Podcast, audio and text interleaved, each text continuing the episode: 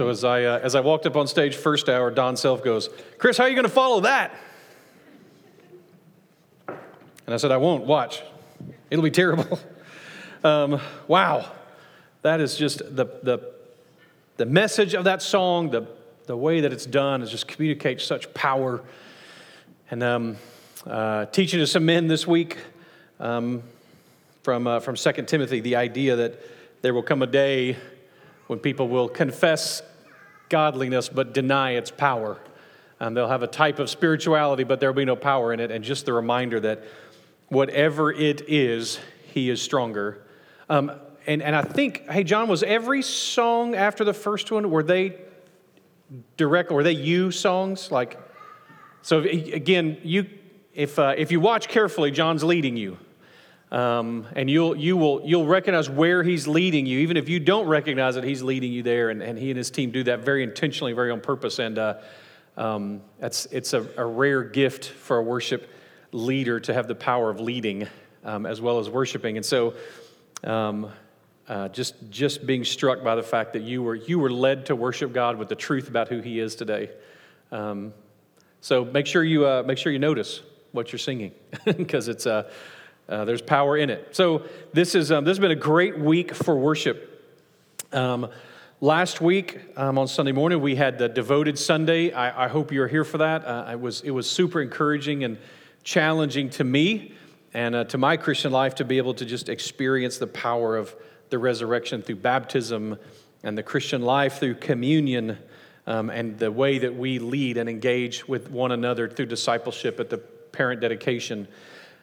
Um, and then this morning we got more. Uh, we got to baptize again this morning. I'm sure, as John, as Paul mentioned at the meet and greet time, it's, um, it's such a great thing. And then um, this on the Friday night, having uh, Shane Barnard and Shane Everett come in and lead worship.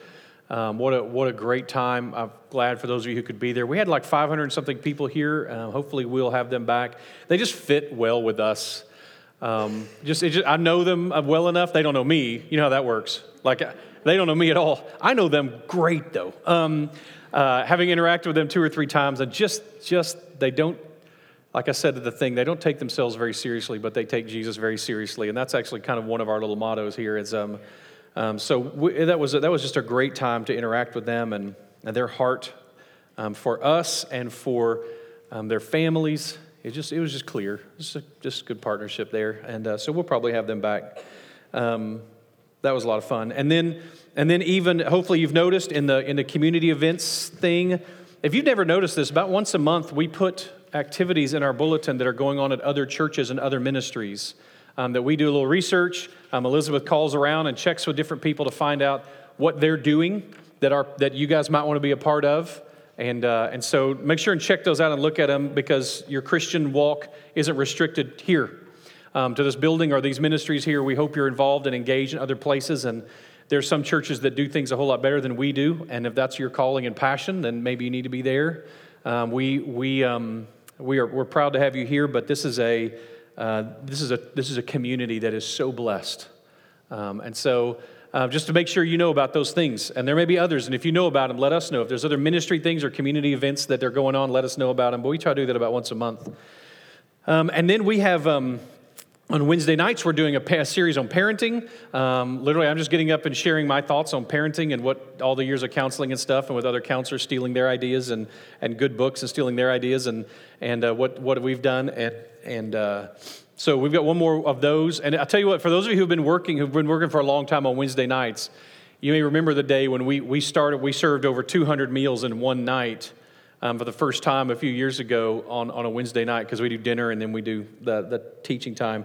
And this, this, this Wednesday night, we had 174 adults just in here, so probably four to 500 people on the campus. Um, that's just, that's huge and a huge blessing. So for those of you who serve, that's, we love it. That's just fun. Um, so I hope, I hope you are engaged beyond just Sunday morning. Not here necessarily, but somewhere in your Christian walk every day that's engaging us. And we'll, we'll see that played out here in just a few minutes as we're looking in the book of John. So, this is, um, if I remember correctly, this is about our fourth week on the book of John. And, uh, and we're at, still in chapter 1. We're all the way to verse 30, though. So at this rate, when I said, hey, we could be in John for a year, think two ish years. Um, maybe a little more than that. Uh, that's, uh, I hope you don't mind that. I, I am loving it. Um, I'm, I'm learning and growing. It seems richer and deeper than the last time I taught through the book of John, which I guess just happens in your Christian walk.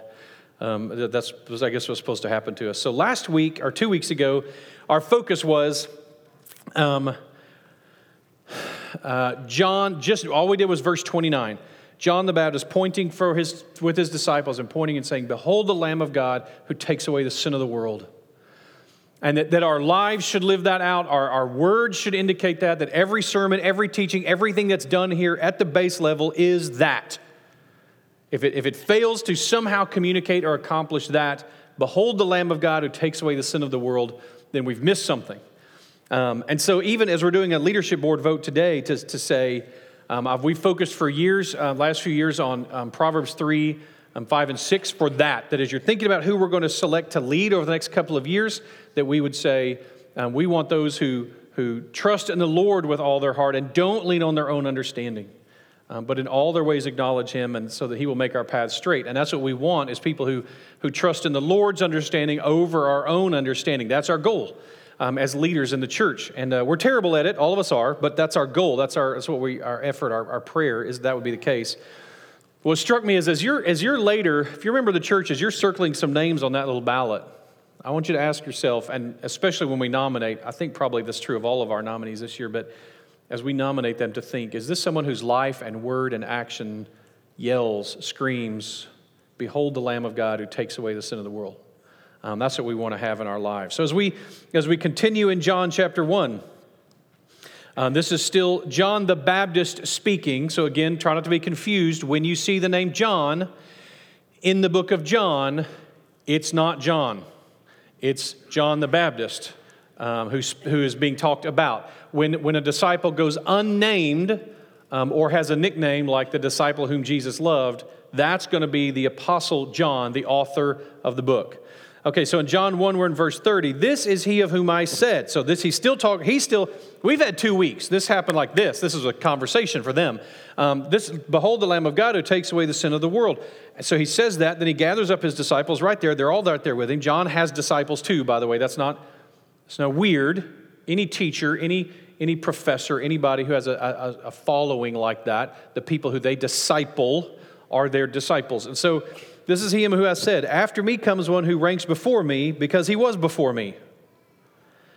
I myself did not know him. For this purpose I came baptizing with water that he might be revealed in Israel. So, quick break as we look at this. After me comes one who ranks before me because he was before me. So, he was both before me and after me. Um, this is a strange little, little riddle here that John the Baptist is throwing out there that his followers apparently either understand, maybe he's even taught through this. Um, it's hard to know how far to carry this, but this is John. John is a theological book. And so it's okay to take things to that deeper theological level when you're studying the book of John. I think John is making a proclamation here about who Jesus is and was. Notice, after me, and so John the Baptist has been around, he's been teaching, he's been baptizing, he's now been had these students, and he's saying, I told you, I've been telling you this all along. After me is coming someone else. So you met me first, someone else is coming later. And this person is before me. Some of your Bibles even say, After me comes someone who is before me because he was before me. Um, after me comes a man who ranks before me, who is before me, who's higher than me.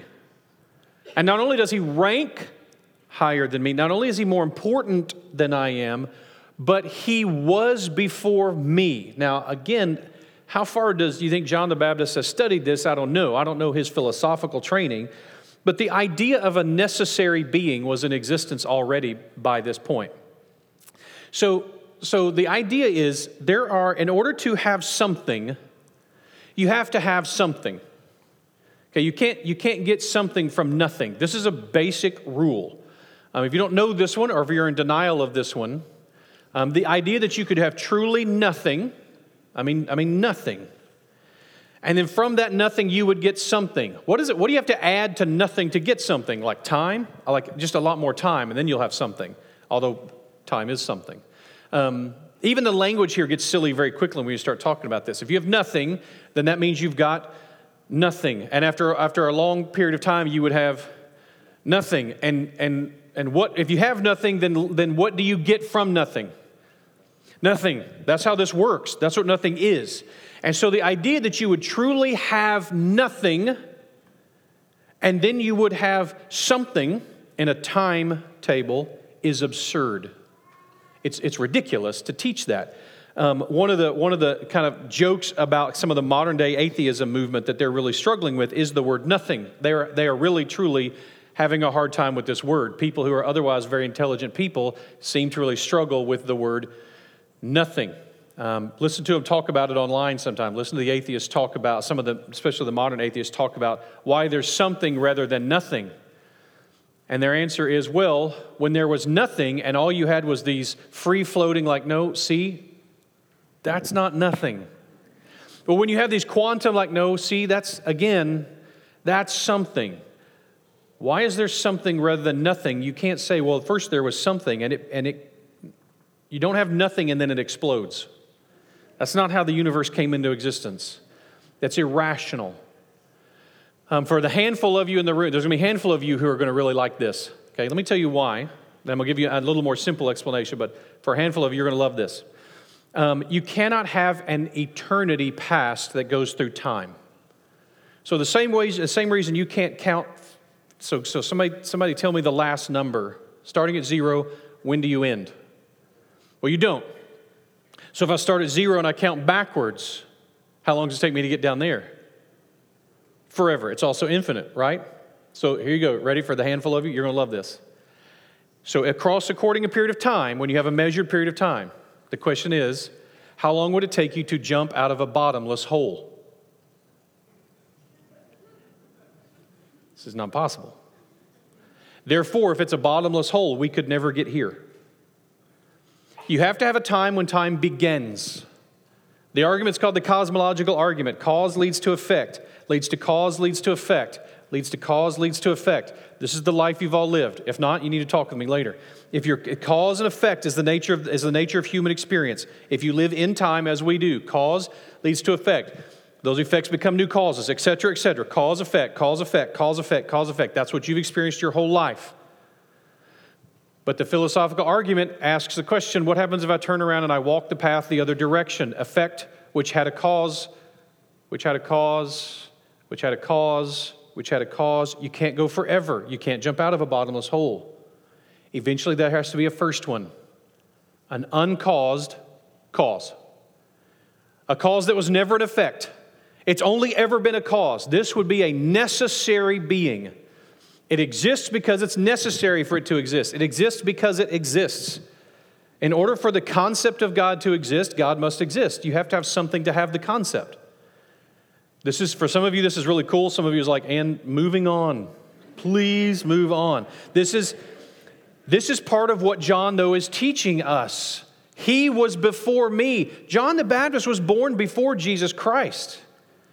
But Jesus Christ was still before him. Why? Because Jesus, Jesus Christ is God, and God is necessary being. It is not possible for God not to exist and be God. So there is, a, there is a God, and that God is necessary to exist. This was one of my favorites. One of, the, one of the philosophers of the past who does not like the fact that there is a God said this um, The fact that God exists is an ultimate brute fact. You, whether you know it, like it, or believe it, God exists, and it is irrelevant your thoughts on the matter. It is a brute fact forced upon you. You can live in denial of it if you want to, but it won't change the truth of it. He is a necessary being. You see all kinds of efforts to, to, to um, squirm out of this teaching, of this understanding um, among people for whom it is very important that there not be a God. Um, we had one on stage here a few months ago to have a conversation with him. Happy to do that anytime. This, this, the idea that there is no God requires you to really squirm out of this, and you end up with all kinds of odd understandings. You have aliens and cosmic concepts and eternal pasts and other things that are pretty much nonsensical. Um, I'll be interested to see any, any Wrinkle in Time fans. I know, I know Madeleine L'Engle turned out to be kind of an odd duck at some point, um, as I understand it. Um, but her original book was rather Christological and actually very theological, um, quoting the Psalms on a regular basis. I'm, gonna, I'm gonna just to throw out a guess here that most of that gets cut for the movie. I'm just, we'll see. Now, how about this phrase? I myself did not know him. Does that weird anybody out? John the Baptist saying of Jesus Christ, I myself did not know him. Remember, this is his cousin. They probably saw each other periodically throughout their lifetimes. John the Baptist jumped in his mother's womb when he met Jesus for the first time in his mother's womb. I mean, that's, I myself did not know him. It's hard to know for sure, but probably it's, it's possible, as some commentaries say, that, that John just hadn't seen Jesus in a long time. It had been 10, 15, 20 years since they had hung out. And that's certainly possible. John had been living out in the desert in the wilderness for a while, um, eating locusts and honey, dressed like the prophet Elijah. Um, I mean, doing that long enough, maybe that does something to you. But, but or, or he just hadn't seen him, and so Jesus had grown up a lot. He hadn't seen him in 15 years, and he's grown up a lot and didn't recognize him. That being said, I don't think that fits as well with this with the narrative here, which is that John the Baptist didn't get Jesus. He didn't fully understand who he was dealing with. Had he been raised to think of Jesus as the Messiah, he may have. But but he didn't understand that Jesus wasn't just a Messiah. Remember, we talked through the judges and we talked through Ruth and Boaz? These are all Messiah characters, so many Messiah characters. And it may just be that John the Baptist thought his cousin was going to be another Boaz, another Messiah character, another Maccabee, or, a, or another person from history that would be a significant person. Maybe he didn't get this, and I think that's most likely. So, because we're about to find out there's a, there's a little test that happens. Verse 32 John bore witness I saw the Spirit descend from heaven like a dove, and it remained on him. I myself did not know him, but he who sent me to baptize with water said to me, He on whom you see the Spirit descend and remain, this is he who baptizes with the Holy Spirit. So at some point in John's calling, John the Baptist's calling, God or an angel or someone had told John the Baptist, Now listen, I'm sending you out here to baptize people to prepare them you are like the Elijah of the Old Testament. You're preparing people for this big deal that I'm doing. And here's what you got to be watching for one of these people who's going to come and be baptized, the Holy Spirit's going to descend on him like a dove. And it's going to stay there. In fact, the Greek word here is abide. Abide is one of the themes of the book of John. We'll come back to abide regularly. This is one of the first times we see this idea it's going to abide, it's going to be on him, it's going to stay with him and live with him and become part of who he is. The Holy Spirit's going to abide with him in a different way. And I think then you'll know. Though you only baptize with water, this guy's going to baptize with the Holy Spirit. This is different. You don't baptize with the Holy Spirit unless you're God.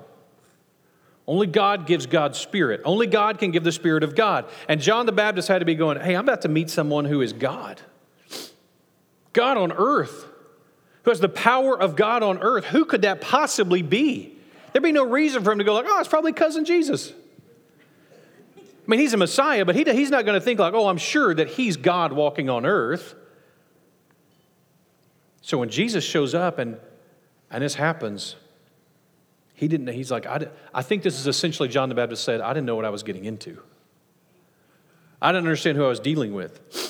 This is a good indication, by the way, that some of the old apocryphal stories of Jesus walking around killing his friends and raising them back from the dead when he was four and five years old, probably not accurate. No one seemed to see this coming. This was, this was a different thing that, that surprised all of them, even Mary, it seems. But he was going to reveal this person. Here's what, the, here's what Mark tells us.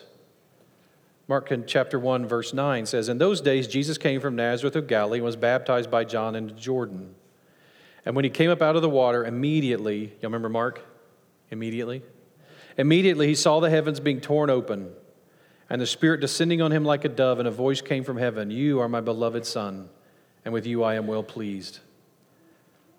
Here we have the actual account. John doesn't have the actual account probably because John knew that the reader had Mark's account and Matthew's account and Luke's account. Remember, John's gospel is written last. He actually quotes, cites Matthew, Mark, and Luke at different times. Mark was probably the first gospel written. It's probably Peter's gospel. Um, Mark was the one who wrote it down, but Peter was probably the eyewitness for it.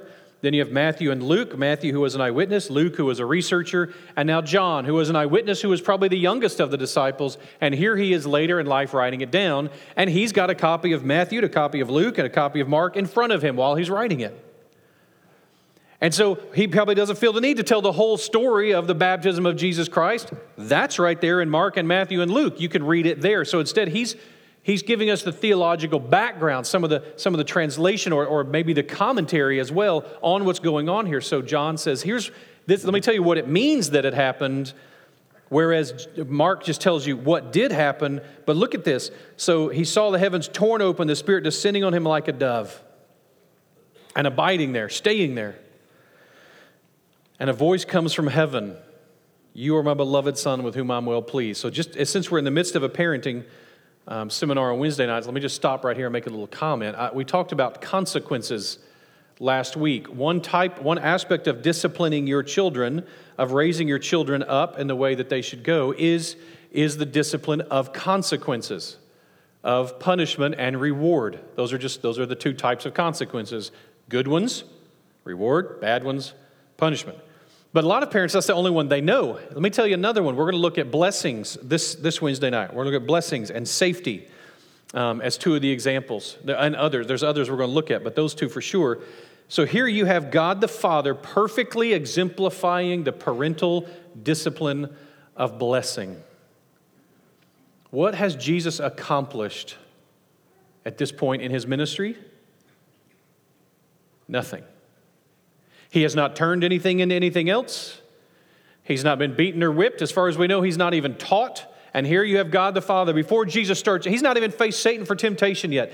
And you have God the Father starting Jesus on his ministry by saying, First things first, you are my beloved Son, in whom I am well pleased. It has nothing to do with Jesus' performance. Why is he so pleased? Why is God the Father pleased? Because it's his son. He doesn't need another reason. Is it great to be proud of our sons when they kick a field goal? Absolutely. When they make A's, sure. Is it great to be proud of our daughters when they play a piano recital or when they do whatever? Absolutely, that's great. But it's more important that they know that you are proud of them because they are yours. And my children hear regularly from me, You're my son or you're my daughter. I'm proud of you. I love you. That's, a, that's vital. As parents, so many men never got that. Um, I, can, I can get men, a group full of men, a room full of men to laugh easily, but in order to get uh, men to really deal with other emotions, this is one of those passages you talk about the power of a dad speaking over his children, or even just another man speaking over another man. I am proud of you. Um, we never get tired of that. We never get that. Never gets old to us. Um, a couple of years ago, when we went to um, uh, Wyoming to Jackson Hole, where my dad worked every summer. One of the guys he worked with is a survivalist expert. I mean, this guy's a scary dude. Uh, you wouldn't know it, but he's a scary dude. We used to say um, at the survival school, among a group of survival school teachers, he was extra scary dude. And he would, we used to say, man, you could send Dave out in the woods, stark naked in the middle of winter in Wyoming, and in a month he'd invite you to dinner at his, at his log cabin. So uh, the man is impressive. He's had almost every job in Jackson Hole. Recently was sheriff, if I remember correctly, was what he was when we were there. And, uh, and he sat down at one point. We had most of our family there, and he hadn't seen me in 10 years, 15 years. He, and he just, this is just Dave. He, I don't even know that Dave's a believer. I pray he is, but that, that Dave just said, um, Wow, I just want you to know, Chris, I'm super proud of you. I'm proud of the man you've become. I'm proud of the way you're leading that church. I'm just proud of you. I mean, 43 years old at the time. I'm like, oh, thanks, Dave. And y'all need to do something about the dust here in Jackson Hole. Could you, like, oh my gosh. We never get tired of that. Speak identity, speak that blessing. John the Baptist is convinced because of these two miracles, the Holy Spirit and the voice He's convinced of who he is. And so John the Baptist has his testimony, has his witness.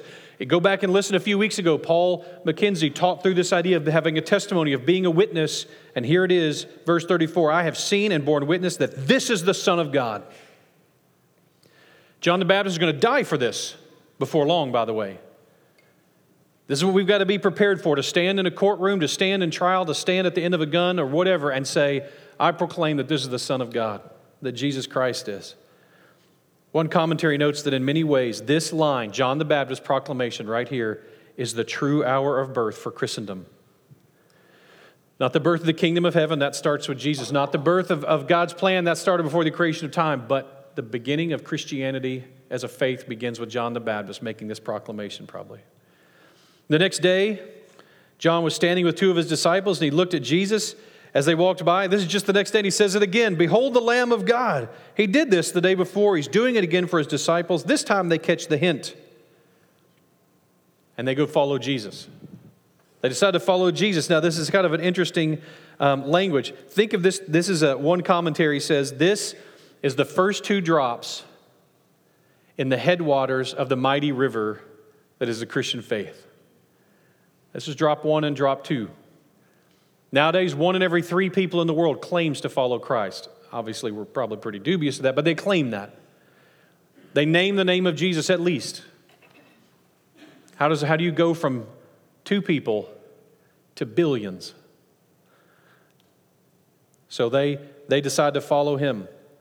He did not call them directly. In this case, John the Baptist sent them.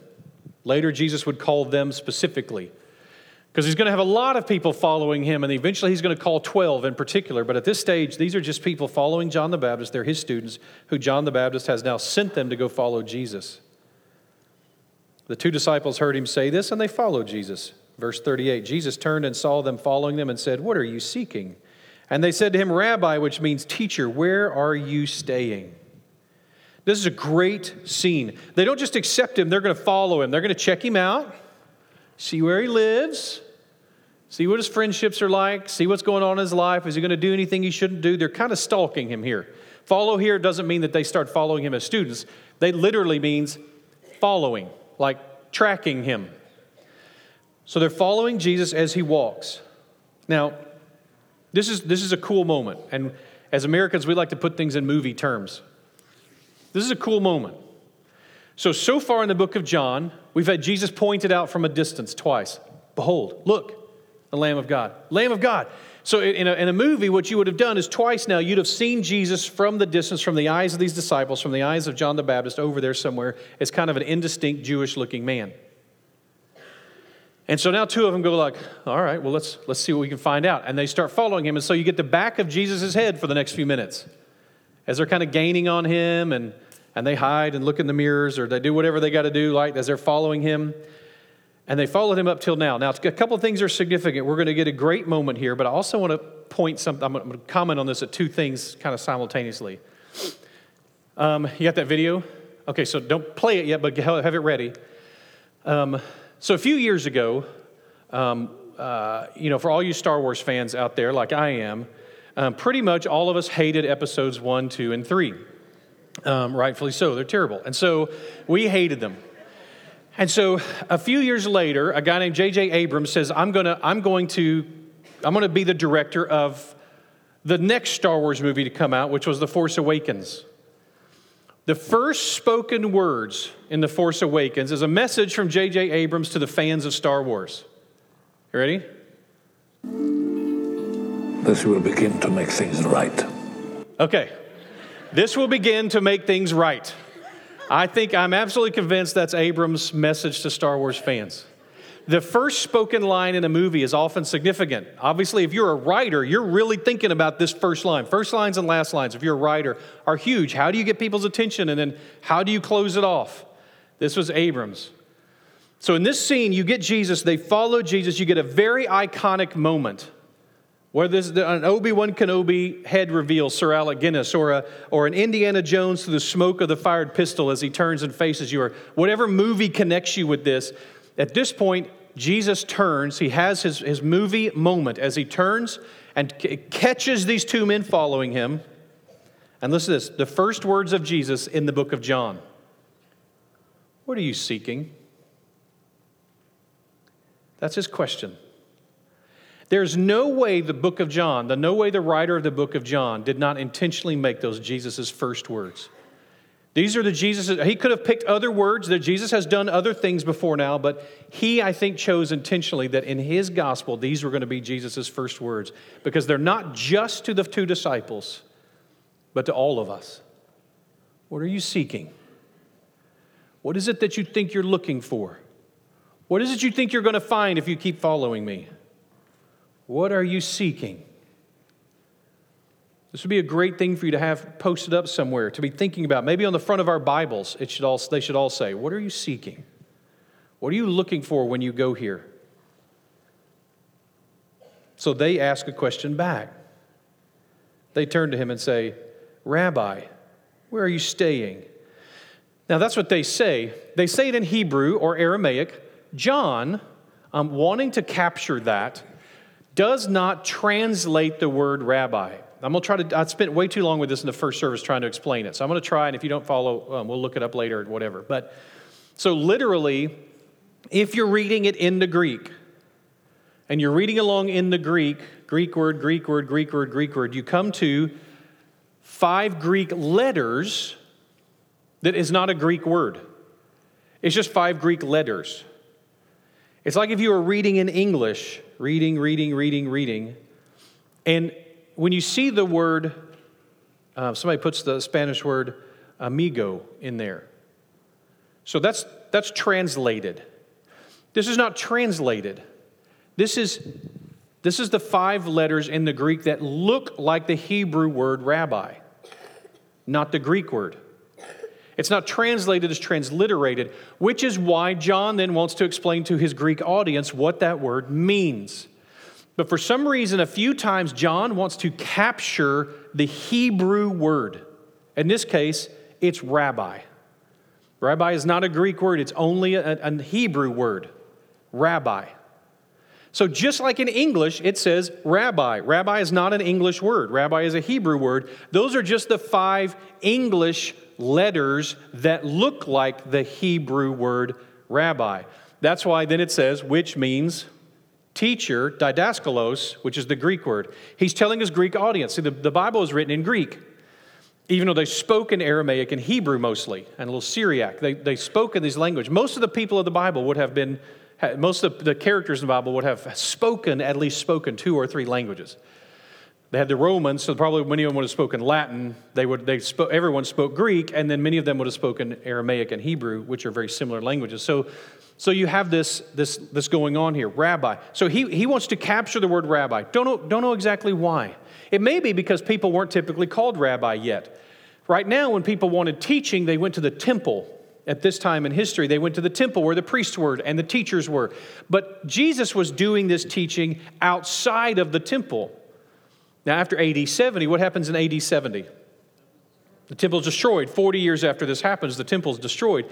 And that begins the rabbinical system, which is now all teaching done outside of the temple because it's gone by these teachers. And so people began to be known as Rabbi something, Rabbi Eleazar or Rabbi Tanakh. Like they, they get these, they get names now that it says Rabbi something, like Professor somebody or other, or, or Master so and so. That's how that gets done. Well, at this time, that wasn't done yet. But it was in Jesus' case. These guys recognized him as a rabbi already. They already recognized him as this, and this is where they start. He turns to them, What are you seeking? By saying rabbi, they tell him what they're seeking. We're looking for the truth. We're students and we want to learn. Rabbi, where are you staying?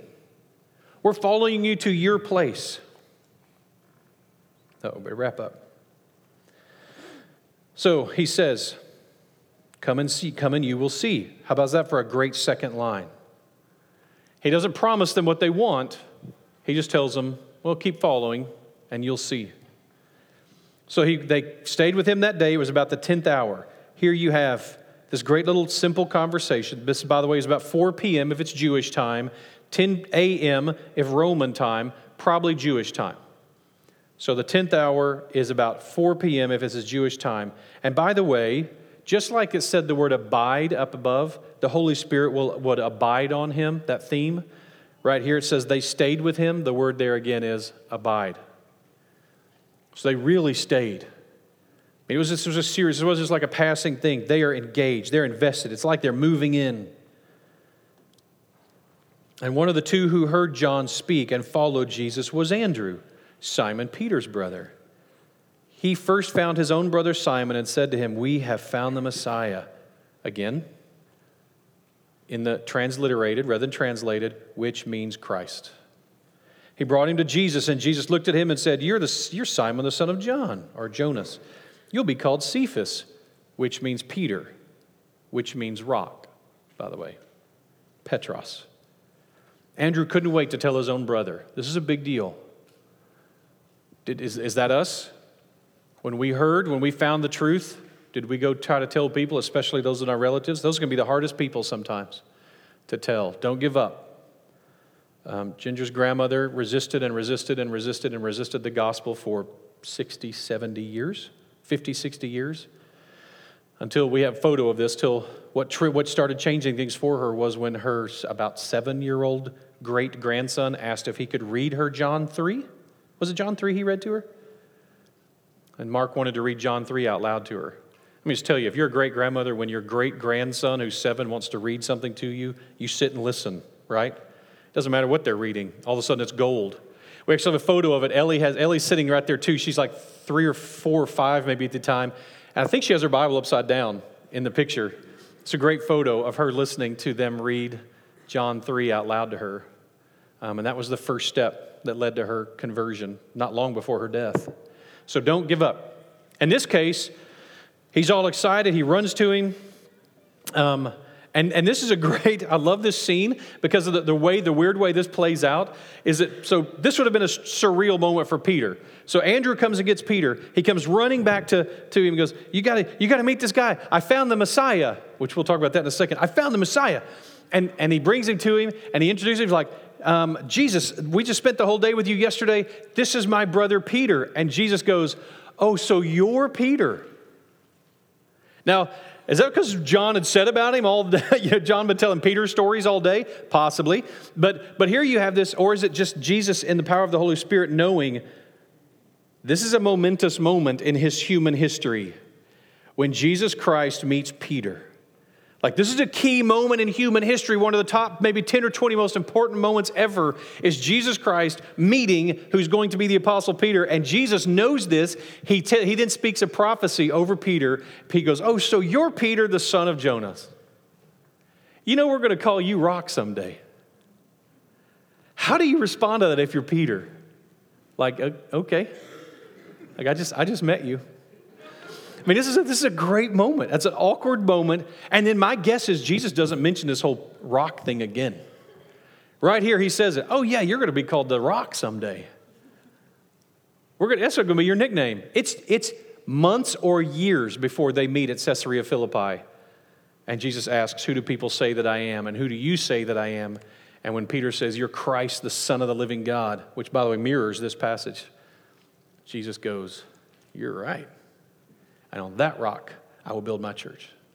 That is a, it's a beautiful moment, that, but it's very surreal. It's meant to be funny. I think when we read it, we're supposed to chuckle when we read this, like, wow, wow that would have been an awkward commentary, conversation. Okay, so here we have, we'll close on this thought, though. I'm going to jump ahead. Verse 41 He found his brother Simon and said to him, We have found the Messiah, which means Christ. I thought this was funny. This reminded me so much of, so in my house, we have a little bit of a weird role reversal in that I'm the person who finds things. And that's kind of one of my jobs. Um, I grew up finding things for my mom, and so I grew up finding things. And so I, I still do. So when no one can find Michael's shoes, I am sent to go find Michael's shoes. Or when no one can find Emma's jacket, I get sent to go find Emma's jacket. So you know exactly what happens. So I go and I, I, I find Michael's shoes, and I'm like, Michael, here are your shoes. He goes running back to Ginger and says, I found my shoes. And I'm like, You little liar. You did no such thing. I found your shoes. I deserve the. I, this, that's how this feels to me. We found the Messiah. You did not. John the Baptist pointed to him. John the Baptist found him, and you're the beneficiary of that, right? You should be going, he should be running to Peter, going like, John the Baptist found the Messiah. Oh no, we found the Messiah, right? He's all proud of this. Now, here's though a biblical truth to connect with. At some level, no matter who points you to Jesus, you have to find the Messiah.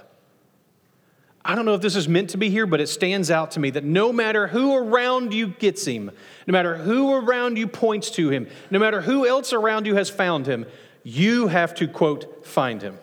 Now, as we sang, the action verb of salvation is not with us, he saves us.